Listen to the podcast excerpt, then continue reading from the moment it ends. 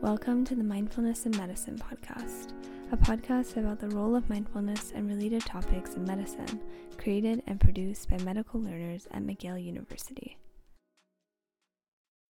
Hi, everyone, and welcome to the Mindfulness in Medicine podcast. My name is Madison Legale, and today I'm joined by my fellow medical student Zoe O'Neill, as well as our guest speaker, Dr. Mark Sherman, a family physician and mindfulness teacher working in Victoria, BC, he is also the creator of Living This Moment, which offers mindfulness and meditation workshops and, courses for all ages. Today, we'll be discussing ways in which mindfulness can be incorporated into clinical practice, as well as the current culture of mindfulness in medicine. So, hi, Dr. Sherman. Thank you so much for joining us today. Well, thank you so much for inviting me. I'm very excited to uh, to be part of this, and uh, that even this exists, and that you guys are exploring this subject matter in medicine. I think it's extremely important. We are so excited to have you. To begin with, can you tell us a little bit about your clinical training and how your career has come to be what it is today? Yeah, so um, you are you are uh, located in my birthplace of Montreal and uh, my alma mater of McGill Medical School. Uh, so I I think I was um, a young man that was always very interested in this kind of human condition, both kind of as a body and, you know, therefore my interest in medicine and just kind of like mind and psychology and healing. And so that certainly uh, drew me to study medicine, which I did at McGill uh, from 1994 to 1998. And, um, but it also kind of got me to explore other um, healing modalities and disciplines as well. So, kind of concurrent to medical school, you know, I did some epidemiological research in India and in Africa and was exposed to different healing systems and certainly was exposed a lot to yoga and meditation when I was doing my uh, research in India. And, and sort of developed, you know, in my late teens and early 20s, uh, a personal meditation practice, uh, which I found was really insightful and wonderful for me personally. And then I had kind of medicine to the side and, and studied medicine and was very, very passionate about that study and that practice through medical school and into my residency out here in BC and into my practice over the past number of years.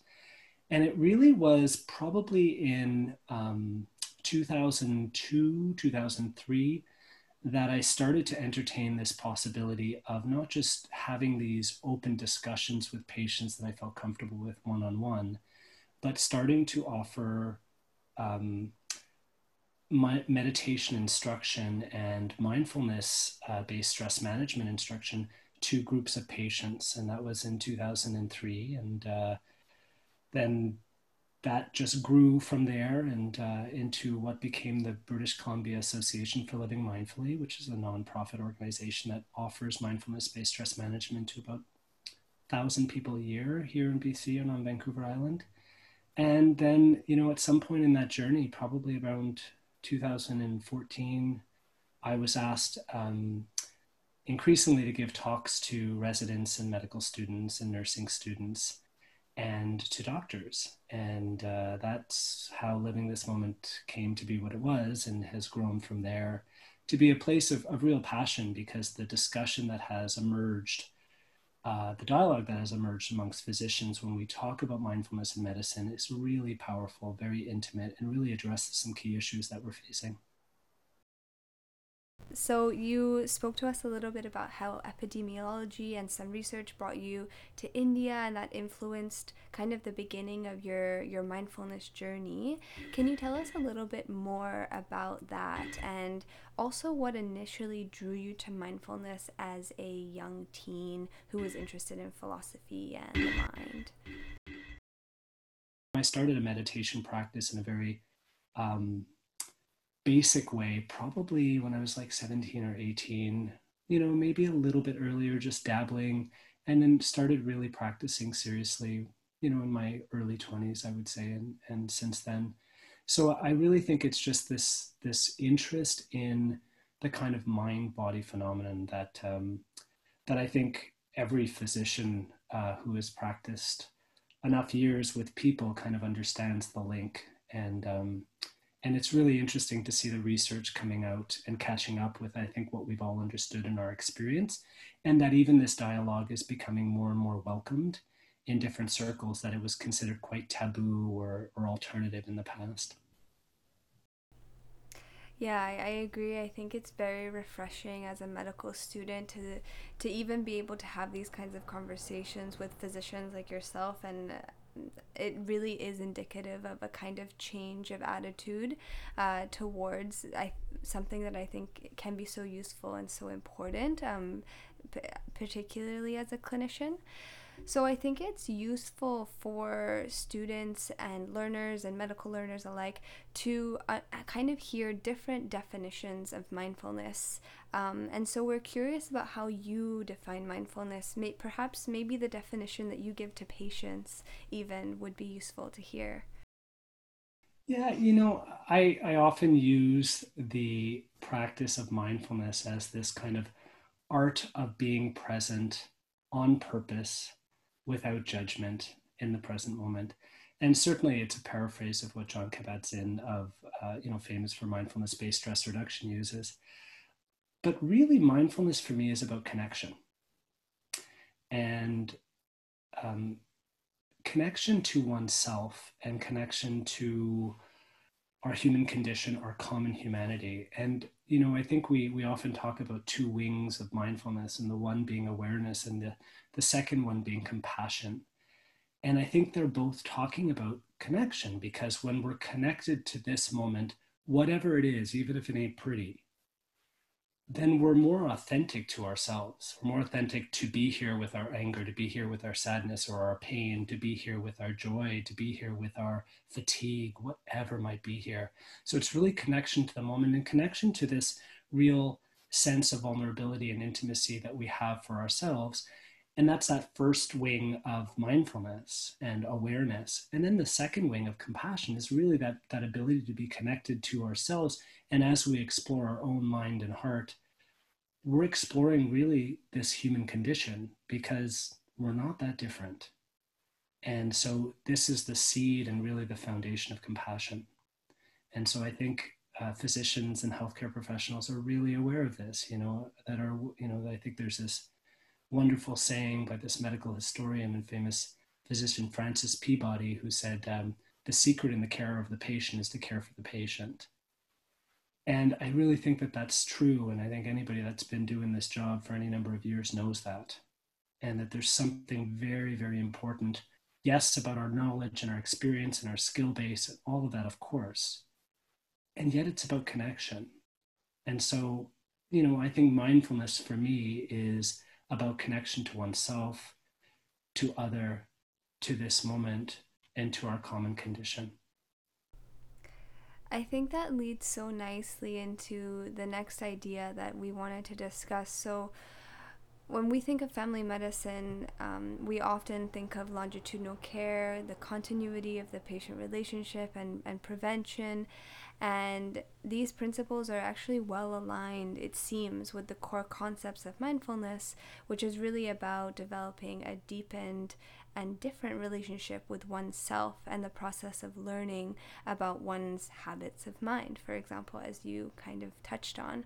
So, how do you think about the the interconnectedness between particularly family medicine and mindfulness and how do you think that they inform one another yeah it's a great question um, well, I mean, not to be redundant, but certainly I think connection, relationship, and presence are so much a part of mindfulness and are so much the foundation of family medicine. Uh, you know, again, not to say that we don't need to learn our physiology and our biochemistry and our anatomy and know differential diagnoses and treatment plans and appropriate investigation. This is all crucial. But one of the biggest predictors of lifestyle change, whether it be helping somebody quit smoking or start to exercise or what have it, is the relationship and trust between the clinician and the patient. And so, both through experience and the clinical research is really clear in this, relationship is a huge predictor of adherence to medication, regimens, or any other management, to lifestyle change, etc.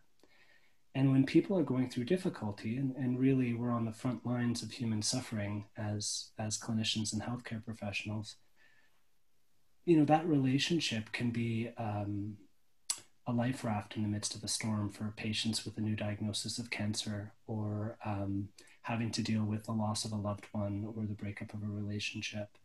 So this this capacity of connection with oneself and with other this ability to form relationship through mutual vulnerability, which is the basis of intimacy, and this ability to be present.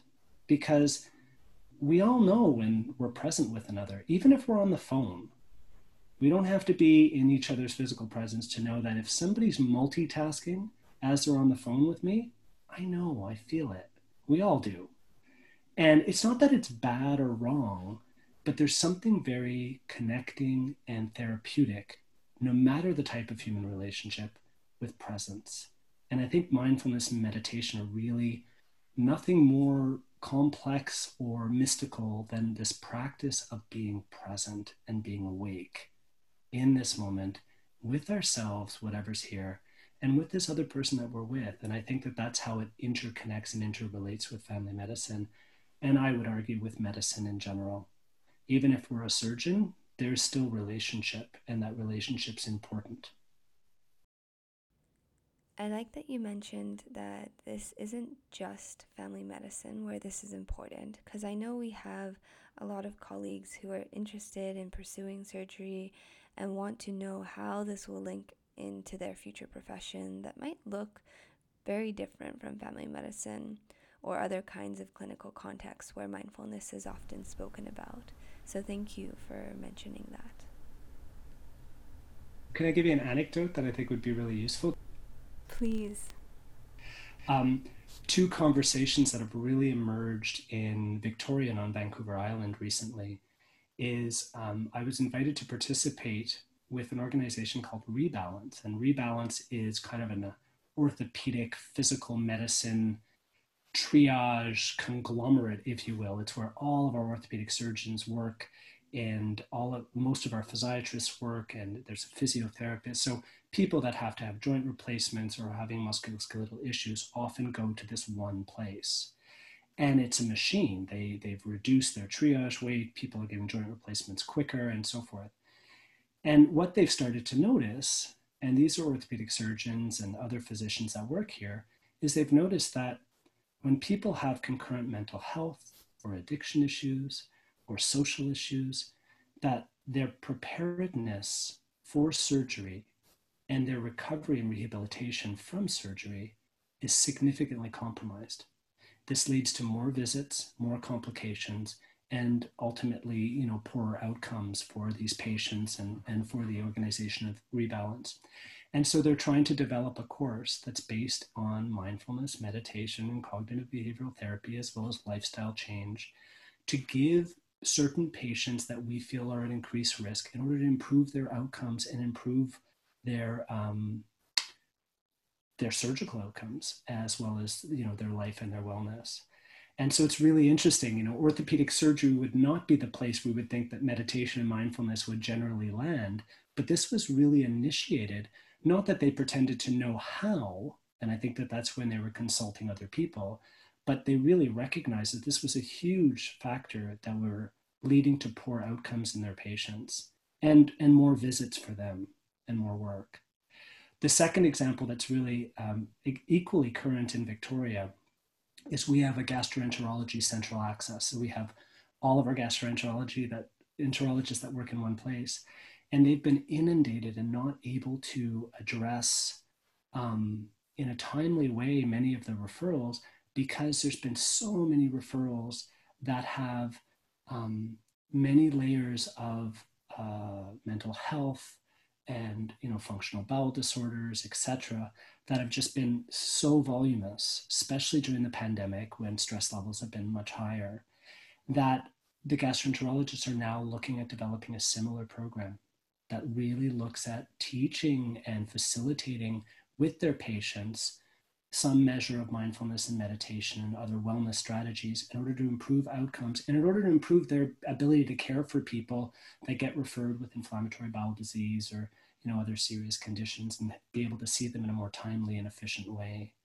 So those are just two examples because i know a lot of medical students are like oh i'll study mindfulness if i'm going into family medicine. Otherwise not for me and you know it's, it's been really refreshing and so beautifully surprising to have these conversations with orthopods physiatrists gastroenterologists and others Thank you for sharing that. It is interesting and refreshing to hear those kinds of anecdotes from other areas of medicine. And I think it's really important for our colleagues to hear those kinds of things too.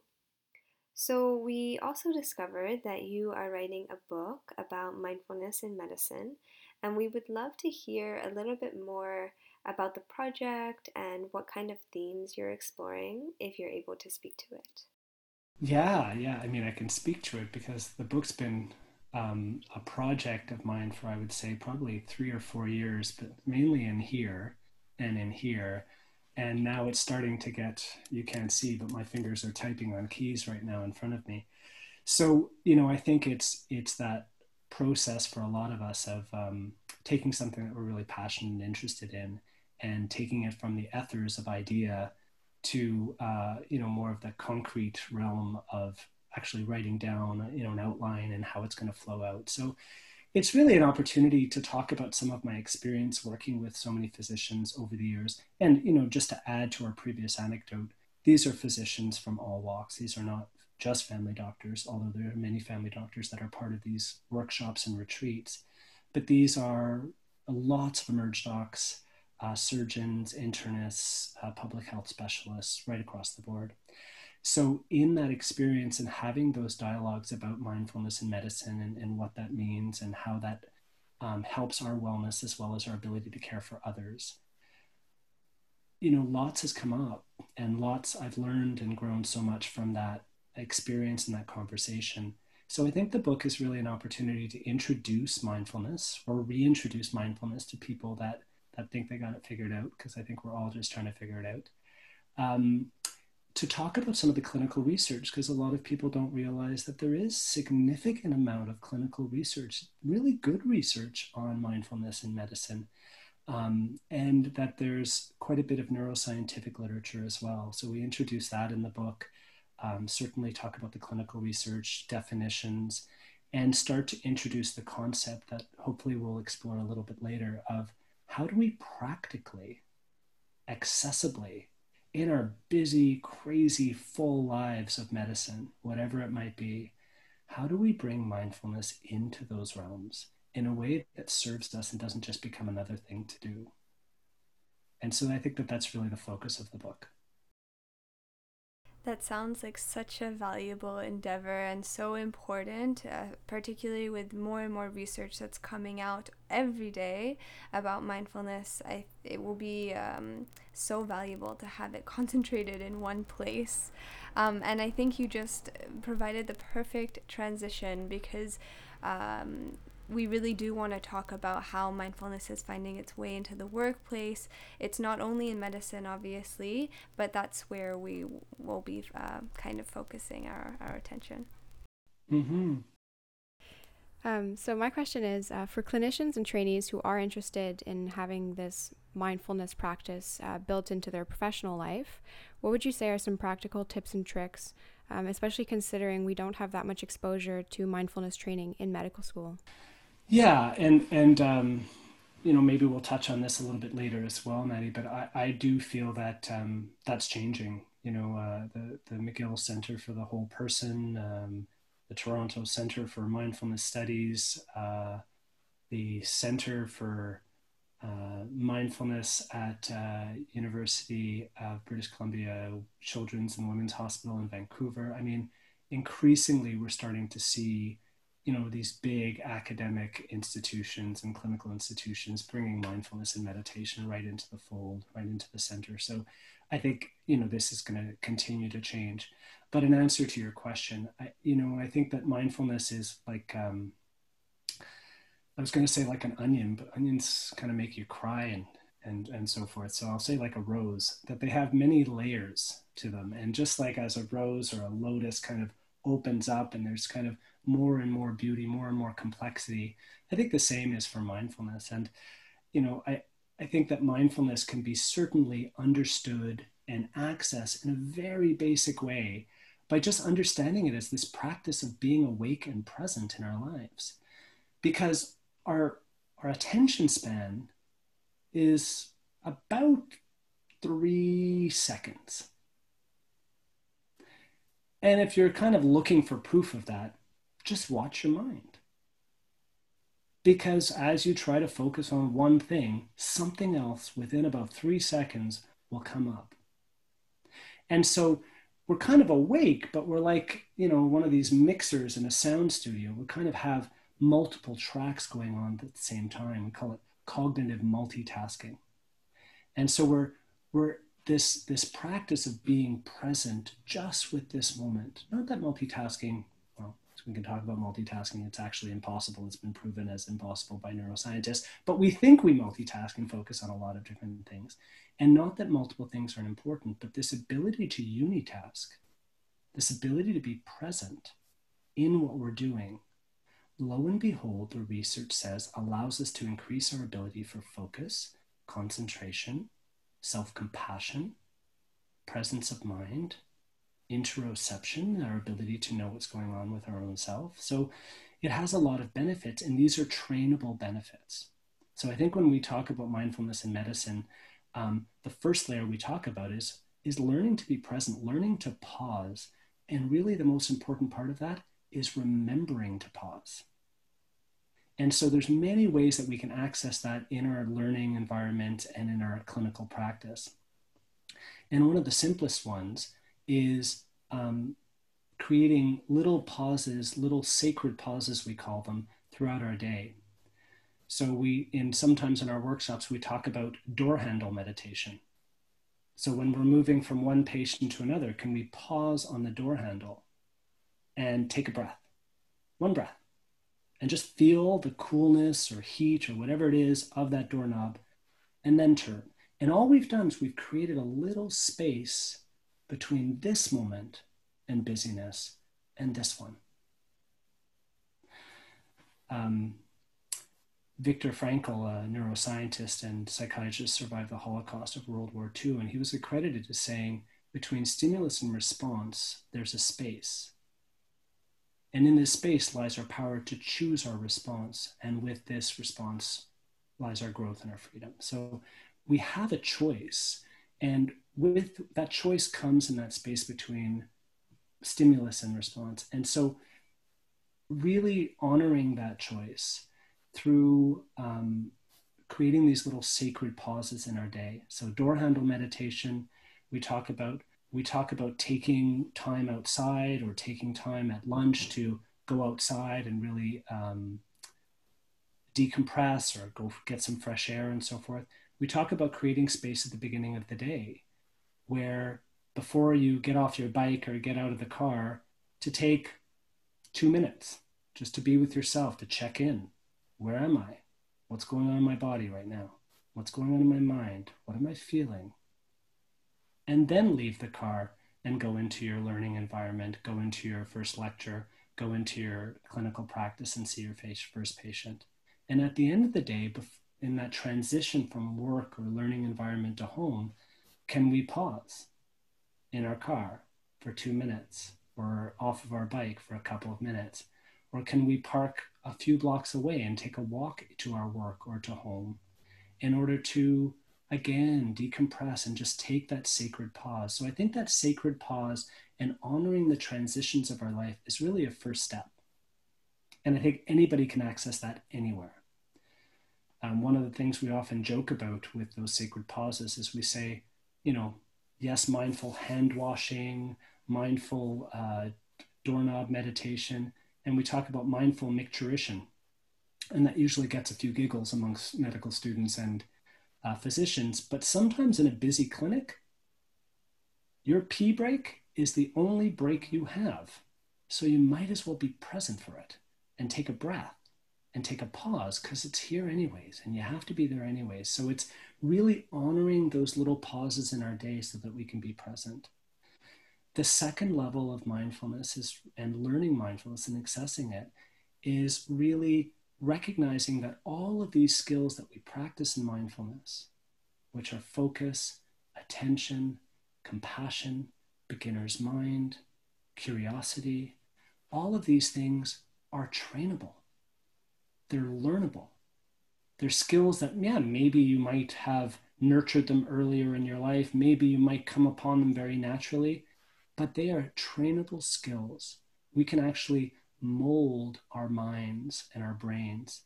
And neuroscientists have, have spoken so much about this neuroplasticity. You can actually change the structure of the brain such that it could be noticed to have changed anatomically after an eight week course in mindfulness based stress management. So, just the fact that these are learnable, trainable skills kind of evokes a curiosity in people that are interested in bringing this into their practice. And then I think that the you know the third level or the um, level that I think we explore with people that really notice how this benefits them personally and professionally is really learning meditation because meditation is our training ground where we really get to um, explore that relationship with self and to explore our human condition at a deeper level and really to you know it's our training camp for all of these skills that i just mentioned. No i think that's excellent. I think it highlights um, many points such that you know even if you want to offer your patients um, a specific course in mindfulness it really starts with your own curiosity and your own interest and as you said learning those sort of very basic trainable skills. Um, and in terms of, though, introducing that idea of, of mindfulness to your patients as sort of a way not necessarily to cure their disease, but to sort of remedy any stressors they might have and relieve some of their symptoms, how exactly do you, do you start that, um, that conversation with patients? Well, I think, you know, when I work with um, other physicians and medical residents and learners, which, which I do quite a bit over the years, I, I think one of the things we really focus on is meeting your patient where they are, not where you think they should be. And so some people will come in and be like, well, you know, I've been practicing yoga and Tai Chi for 50 years and I'm interested in meditation. Well, my conversation with them and the wording is going to be very different than the person is that's like, you know, what's this meditation and mindfulness stuff? It sounds very Eastern and hokey and, you know, brainwashing. And so the way that we present the skill and the practice might be different in wording, but really not in practice. So I think generally a way that most people can access is talking about from a neuroscientific perspective, talking about the brain as something that's very trainable. And so often one of the things that I'll say to patients when I'm working with them is that the area of the brain that controls fine motor movement of the thumbs has increased in size by about 30% over the past 20 years. And I ask them why. And of course, they answer texting and video games and all these things. So that as we use our thumbs more, we actually grow that part of the brain and those neurosynaptic connections. The area of the brain that controls fine motor movement of the fingers is larger in master violin players than in people that don't play violin. The area of the brain that controls visual spatial orientation is larger in London cab drivers than in people that don't drive cab in London. So, just the ability, which is really tantalizing for all of us who suffer, you know, in our lives in different ways, to, ex- to develop this capacity for attention and self compassion and space and pause and relaxation and self regulation and emotional literacy and all of these things. I think when we present it as something that's learnable and accessible to anybody because we have a brain and we have a mind and we have a will, I think that's the way I usually present it, and less using kind of spiritual or religious language. Not that mindfulness and meditation don't have a lot of foundation and, and aren't informed by those traditions, but I think when we present it in a more secular, non denominational, and even scientific manner, it's just more accessible to more people. That's yeah, that, that that's definitely true. And um, I was curious to know if you'd ever encountered um, sort of common misconceptions that patients might have about mindfulness and how you go about addressing those. Yeah, well, I think I address them head on um, because you know again meeting our patients or meeting anybody where they are not where we think they should be is is kind of the basis of communication. Um, so yeah you know patients will often think that mindfulness is buddhist or hindu um, therefore it goes against their you know religious beliefs. They might think it's something that that person does but not me because you don't understand. My brain is really busy. And so i think that um, normalizing some of this common human experience, places of busy mind, places of self judgment and shame, um, really starting to frame mindfulness as, yes, as we just said, something that is definitely informed by spiritual traditions and has a long history, but is really something that's accessible to anybody that is in, involved in this human condition. And that it's a means of navigating the stressors and the suffering inherent in our life in a different way.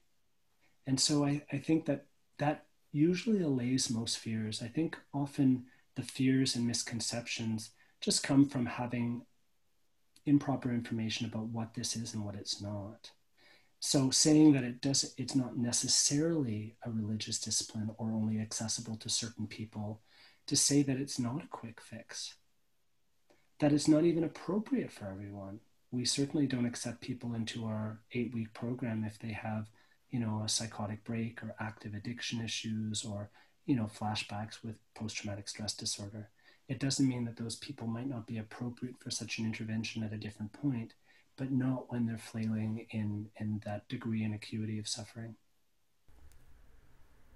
No, I think that's great. I think um, because, you know, some patients I, I can imagine. Um, might feel a bit uh, threatened by sort of this this mindfulness practice as an alternative form of medicine, and it might have the uh, the risk of compromising that therapeutic alliance between physician and patient. So I think it's really essential to sort of figure out what their beliefs are and then address those in a sort of uh, as scientific way, but also just trying to get a feel for how, um, where their beliefs lie, so that you can it, reestablish that connection with them. Mm-hmm. Um, and in terms of if, if we just move away from patient care for a minute, uh, we were curious to know a little bit more about your experience with mindfulness um, in the workplace, so among your colleagues, and what the future of mindfulness in medicine might look like. I think it looks bright. Um, I think I know that physicians are looking for ways of navigating their own suffering um, because this job that we're in, engaged with has some real challenges. You know, as we said before, we're on the front lines of human suffering. And as much as we think that there might be a therapeutic or professional distance, there's not, right? We have mirror neurons as much as any human does. And so we're constantly um, empathizing and feeling the suffering of another.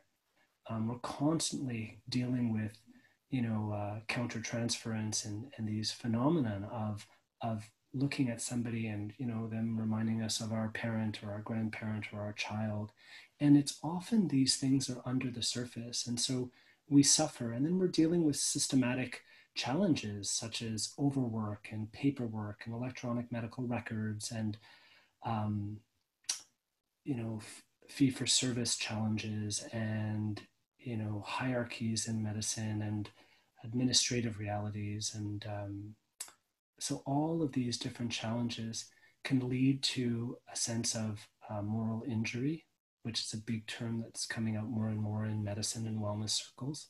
This sense that this is what we really hope for and idealize as our practice of medicine and this is re- the reality. And there's a gap in there and sometimes that leads to an injury of our moral compass.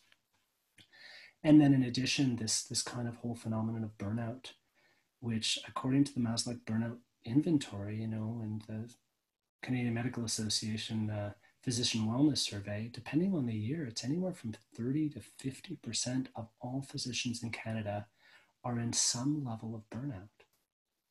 It's amazing when you look around a medical classroom, or when you look around a residency class, or when you look around a group of physicians that, you know, in some studies showing half of us, and this is the same in different countries all over the world, are experiencing profound suffering of emotional exhaustion, lack of efficacy, you know, and this can lead to marital disruption. This can lead to suicide and depression rates, which are much higher in physician populations than in the general population in Canada. Um, so, you know, without going into those areas too much of our physician suffering, I think we feel it and we're starting to talk about it. And so we're looking for ways and tools and skill sets to alleviate our own suffering and to take care of ourselves, even as we take care of, of others, which is our job and our role. And I think when we do, when we recognize that mindfulness is a practice of wellness that might help us prevent burnout, that might help, help us nurture self compassion, that might help us um, grow our resilience. And when we're present and attentive, we make less medical errors. When we're present and attentive, we make the diagnosis properly. Some of the time. You know, nobody's perfect when we're present and attentive, we're more likely to connect therapeutically, clinically, and personally to another human being that we just happen to be engaged with as patient or colleague. Because there's a huge disconnect amongst medical colleagues, even though we work with each other, there's these hierarchies and power struggles that really are complicating um, this landscape of medicine and really leading to, I think, increased work stress and sometimes, in some cases, poor patient uh, outcomes. So I think when we start to recognize that we're all human and that we all suffer and we all have challenges, then we can start to create a culture that nurtures and supports ourselves and each other, even as we try to be the best physicians and caregivers that we can be because the other big epidemic that turns physicians and caregivers towards mindfulness and medicine is this um, culture in medicine that I think is changing in your generations, and I'm really happy to see it. But there's a certain sense of we're fine, we're strong, we don't get sick, we don't get stressed, we don't burn out. Even though the stats and the research is clearly telling us that we do, there's kind of this lack of ability to talk about our suffering in medicine. And that's a real big problem because then we suffer in silence. And that leads to some really tragic outcomes of addiction and um, premature retirement, uh, disability claims, um, and even suicide. And so I think our ability to become a little bit more vulnerable. You know, we say that there used to be a self help book in the 80s called I'm Okay, You're Okay.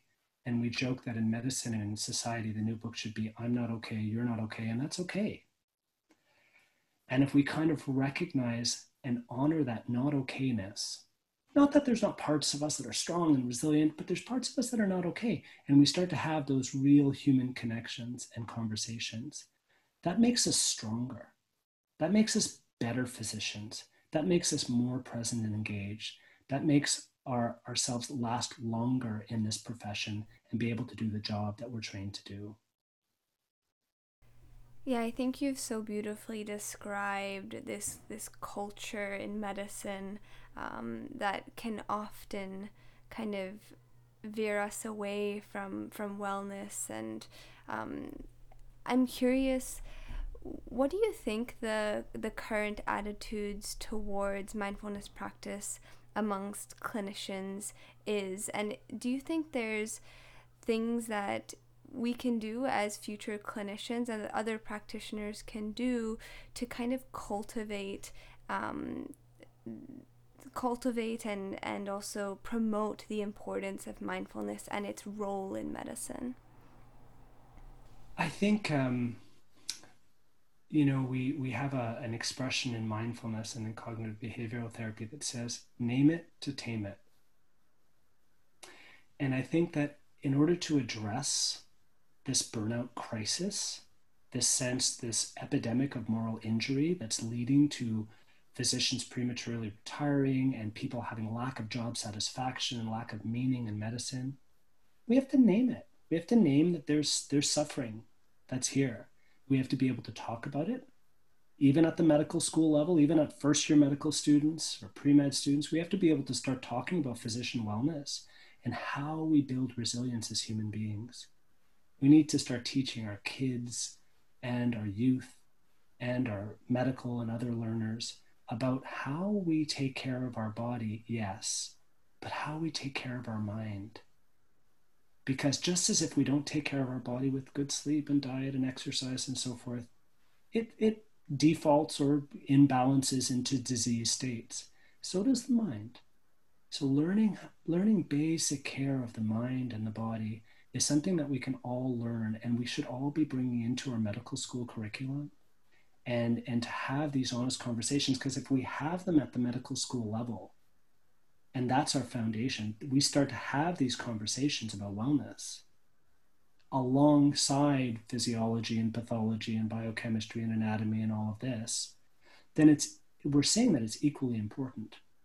Because all of the Harrison internal medicine texts and so forth mean nothing if we are suffering to the point that we can't practice in a safe or effective way because we're consumed by our own pain. So I think when we start to have these conversations and start to learn about self care early on, start to learn about tools like mindfulness, not pretending that mindfulness is the only tool that we can use to build our resilience, but when we start to have these conversations and put them right up alongside with other core curriculum, that means that we evolve into the medical residents and physicians of whatever stripe. And we become human beings that know how to take care of ourselves and therefore can show up to take care of others in a different and better way.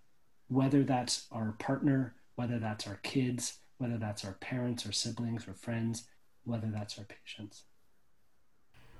So, we're also curious do you think you could speak to some of the literature and evidence about how mindfulness can be useful for medical practitioners and medical learners alike? Um, we're, we're curious about all of the knowledge and wisdom that you have in this area. Well, I will, I will humbly say that I have some knowledge maybe a, a tiny ounce of wisdom, but it's burgeoning.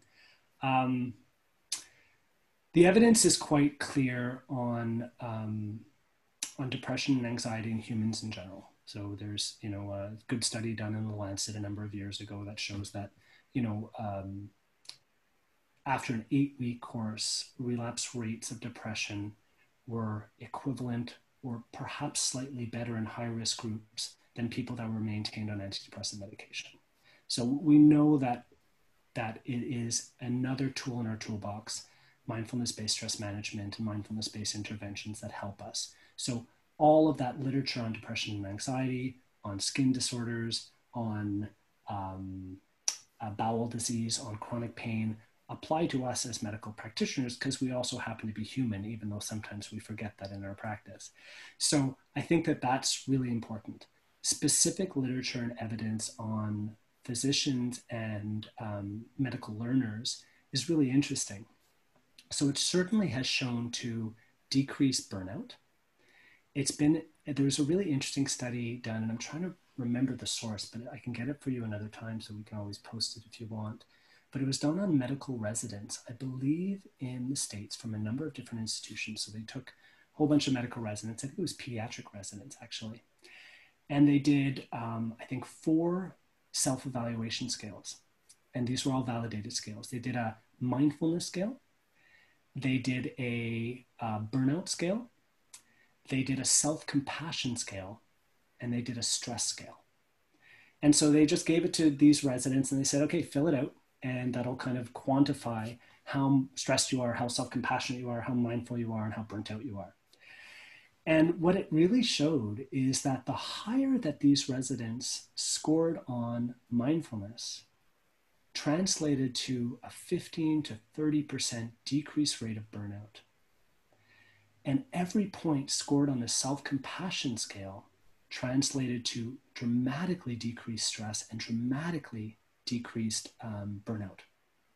So, just by developing this capacity of self compassion, of caring for our own suffering, not pushing it away, not burrowing it down, but really caring and being present for ourselves as we would our, our most beloved is, is a really powerful skill. And we haven't really talked about that wing as much, but it's it's so important and, and having some real education and some of the literature on mindfulness-based self-compassion is really compelling. So I would say that it's shown decreased burnout. It's shown uh, increased resilience. It's shown uh, decreased rates of depression and anxiety. It's shown that it has improved moral injury, although it's not the only thing that can. Obviously, we have to address some of the systemic real issues that, that are at play. Um, and that it, it, it has increased a sense of social cohesion in uh, medical communities, as well as a sense of meaning. So there's, there's been some studies and some research that have really shown that people, when they have training in mindfulness-based stress management, that they have just uh, less disability claims and, and a greater sense of meaning in the work that they do. So I, I, think that these are all things that appeal to us you know less depression less anxiety less suicidality less addiction less burnout um, better cohesion and and social connection you know these are things that we long for as humans as well as clinicians and i think that there's been some really good research and this is a great endpoint to this question there's been really good research that lo and behold it improves patient outcomes and there was a great study, and I think that that's the bottom line. Yes, it inc- increases our, our ability to care for ourselves, and people might be onto that or not be onto that. But there is no doubt in the, in the literature that as we train in these disciplines, our patient outcomes are better. And there was a particular clinical study that showed that mental health care providers, not exclusively physicians, but including physicians, when they had training in mindfulness based initiatives, their patient outcomes were significantly improved, not because they taught them anything about mindfulness or meditation, simply because they showed up differently. And how we show up with our patients and with each other is really therapeutic or not. So I think that there's the studies that really show, you know, in education circles, teachers who have mindfulness based stress management uh, skills having students with improved math outcomes, that we have better mental health outcomes in medicine, that we have better um, blood pressure outcomes and diabetes management outcomes. This is the kind of burgeoning research that's really exciting because it directly relates to unfortunate but realistic bottom lines that we, we care about in, in health economics and so forth. No, I think it's really incredible to see all this literature that's coming out um, that has been for a couple years now, but it seems like uh, these days it's it's quite um, it's it's thriving, um, and I think it, it, makes sense. You know, like intuitively we know that this is true about mindfulness, uh, but I think it's encouraging to have this literature and it helps sort of support um, integration of mindfulness programs uh, into the system for, for both patients and for stu- and for uh, physicians and trainees. Um, and so, as we're coming to the end of our podcast, uh, we were just curious if maybe you could summarize. Um, we've spoken a lot about this, but sort of what would you say the goals of mindfulness are in medicine um, for patients and for physicians? I think I would return. Well, one thing I would say about research is if any of your listeners are interested in exploring more about research, the American Mindfulness Research Association, AMRA, I think their website is Go AMRA, is just a really great resource. It's an organization that just peruses the literature on mindfulness and kind of writes, um, keeps, keeps us up to date. So it's a great place to look at what there might be. Um, I think in summary, I would, I would go back to what I said initially on my definition, which is this is about connection to ourselves and to others. And it's about authenticity and being awake in our lives. Mindfulness is an art of living. It's an art of being alive not in any necessarily mystical way. It's just being our full humanness. And not that we have to be perfect, not that we have to not feel like we fall down or make mistakes, but it's a different way of relating to ourselves and others that's very wakeful, very present, and very attentive, and very compassionate and kind. And it's something that I think underneath the surface we all really yearn for we all yearn for connection. and It comes out in myriad ways in our society and in our lives. And sometimes it comes out in, in difficult ways as we, we yearn for some sort of connection in our lives and we don't get it properly.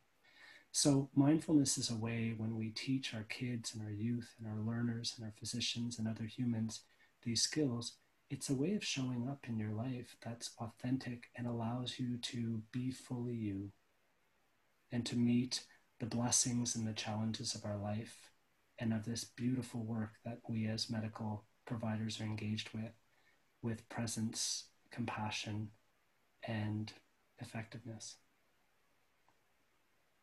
Well, um, unless there's any other questions, Zoe, I, I think uh, we'd like to really thank you for for sharing your your insight with us so eloquently.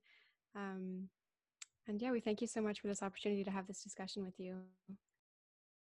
Thank you, Maddie. Thank you, Zoe, for inviting me. Absolutely. Thank you. So, just quickly for those who might be interested in following the work that you're doing, how do you recommend that they do that? Um, so people can contact me with, with questions or if they're interested in any workshops or anything at um, uh, www.livingthismoment.ca or just mark at livingthismoment.ca. I'd be happy to welcome your questions and um, to welcome you to a workshop. Okay, perfect. We will definitely put that website in the show notes as well for those listeners who are interested. On that website and on the bcom bcalm.ca, under resources, there's lots of guided meditations. Under resources, there's lots of research articles and so forth. So if people just want to this the, the website just to find out more information about this and to explore, you're welcome to as well. Thank you so much for your time and for sharing with us today.